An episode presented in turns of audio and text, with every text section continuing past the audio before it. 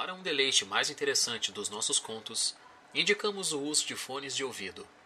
Se tem interesse em ajudar o podcast, acesse apoia.c barra Darkus Podcast. Para atualizações semanais e novidades, nos siga no Instagram, arroba podcastdarkus. Se possui interesse em dividir relatos que aconteceram com você, nos mande pelo direct para fazer parte do nosso gabinete de memórias. Dado o recado, relaxe, respire e tenha bons devaneios.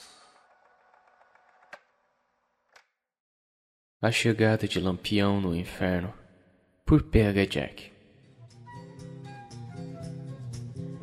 Um cabra de lampião, de nome vilão deitado.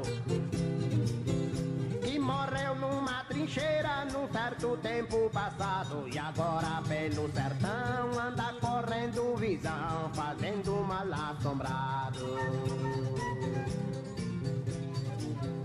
E foi quem trouxe a notícia que viu lampião chegar.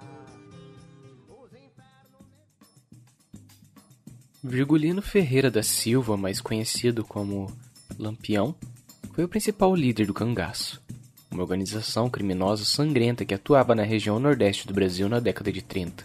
Lampião e seu bando foram responsáveis por diversos saques, assassinatos e estupros em pequenas cidades do sertão nordestino. Invadindo e dominando as cidades, eles conseguiam facilmente roubar as casas e mercadorias. Todo esse sangue e lágrimas derramado por Lampião e seus homens fizeram com que seus nomes fossem conhecidos e temidos por todo o Brasil. E não demoraria muito para que o governo tomasse as devidas providências. Durante o governo de Getúlio Vargas, Lampião foi caçado como um porco e já era uma questão de honra para o governo pegar o criminoso, pois o cangaceiro do Nordeste não podia fugir das tropas tão facilmente. Os militares do Nordeste, conhecidos popularmente como volantes, corriam atrás de Lampião, o que resultou em diversos confrontos violentos entre cangaceiros e volantes.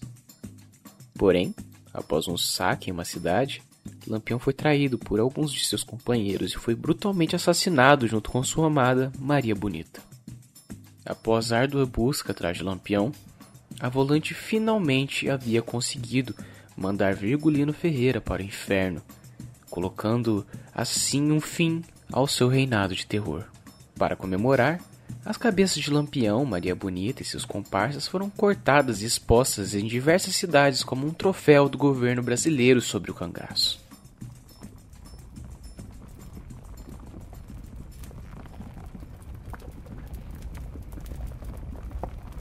Lampião era um homem frio e orgulhoso. Ele jamais se daria por vencido, então, cheio de ódio, seu espírito chegou ao inferno. Na sua frente, ele avistou uma ponte de madeira podre sobre um lago de fogo. Do outro lado da ponte, se avistava um vale morto e seco, com diversas ossadas de animais, como de bois e cavalos, assim como também ossos humanos. Ao final do vale, um grande portão feito de bronze estava oxidado e quente. Furioso e tomado pelo ódio, Lampião atravessou a ponte e começou a bater e sacudir o portão a fim de que alguém o atendesse. Suas mãos queimavam ao contato com as barras de bronze, mas mesmo assim ele continuava gritando, batendo, sacudindo o portão. Até que, em meio à fumaça que ofuscava a visão, por trás das barras, um jovem rapaz de terno portando um cajado chega até o portão e pergunta: Quem é o senhor, cavalheiro? Após essa frase do jovem, Lampião responde com raiva: Eu sou cangaceiro, moleque, é tudo que lhe interessa saber. Não sou amigo teu para lhe dar satisfação. Bom, senhor. Preciso saber quem o senhor é para lhe deixar entrar. Eu sou Lampião, moleque, o assombro do Nordeste. Agora abre esse portão. Pois bem, senhor Lampião. Aguarde aqui fora. Vou conversar com o senhor das trevas e ver se posso te deixar entrar. Eu acredito que o senhor não seja bem-vindo aqui, mas espere que eu lhe digo qual foi a resposta de Satanás. Após vá de uma vez e não me faça esperar. E já aproveite e fale pro capeta que se ele não me deixar entrar, eu boto isso tudo abaixo e queimo tudo com o próprio fogo do inferno. Tudo bem. Aguarde aqui. O demônio foi até a sala do trono do inferno. Ao adentrar, se encontrou com Lúcifer, em seu trono de carne morta e ossos. Trono esse sustentado por almas condenadas ao tormento eterno. Satanás estava vestido de uma capa branca de linho e sua face era pálida. Não possuía cabelos nem orelhas. Seus olhos, negros e vazios, pareciam sugar a alma de quem os encarasse. Sua boca soava com a voz de uma multidão.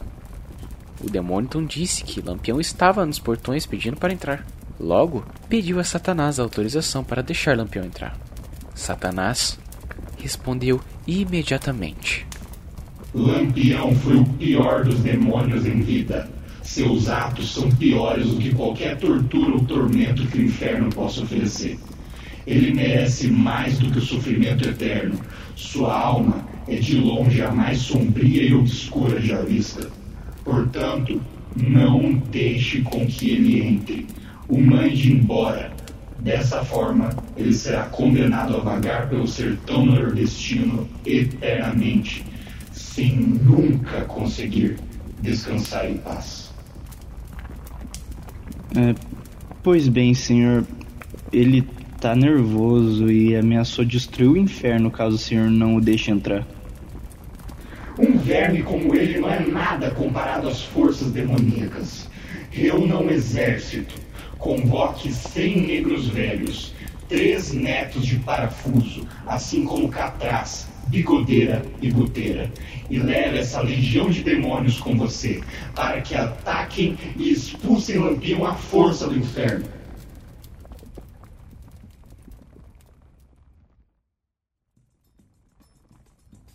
A ordem foi acatada pelo demônio, que em seguida saiu com sua legião e foram até os portões do inferno a fim de expulsarem Lampião. Lampião estava aguardando impaciente no portão.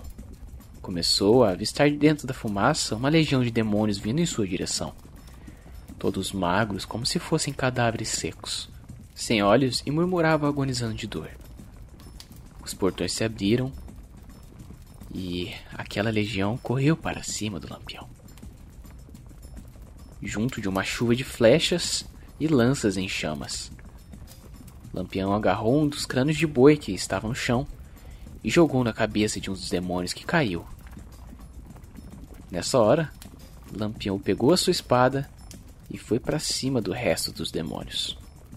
Lampião decapitou e desmembrou os demônios, incluindo Catraz, Puteira e Bigodeira, alguns dos principais guardiões do inferno. Após matar os demônios, Lampião invadiu pelos portões. Após atravessar a fumaça, se deparou com uma espécie de mercado onde eram comercializados corpos, membros humanos e de animais, assim como órgãos. Algumas almas ainda vivas podiam ser encontradas pelo comércio. Os demônios davam as almas em troca das mercadorias.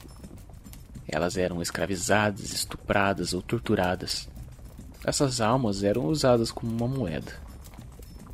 Inclusive, tinham a forma de moedas de ouro. Lampião destruiu tudo o que havia naquela região. Matou os demais demônios que lá estavam torturando as almas. Quanto às mercadorias, foram todas queimadas no próprio fogo do inferno, assim como vários demônios e almas. Após isso, a alma de Lampião fugiu do inferno. Lúcifer lamentou suas perdas dentre as almas perdidas, assim como seus servos e escravos. Amaldiçoou o Lampião e sua alma, mas não se atreveu a ir atrás do mesmo. Negado pelo céu e pelo inferno, Lampião vaga pelo seco e árido sertão nordestino, procurando sua próxima vítima, só para mostrar que a fúria do cangaço ainda não morreu.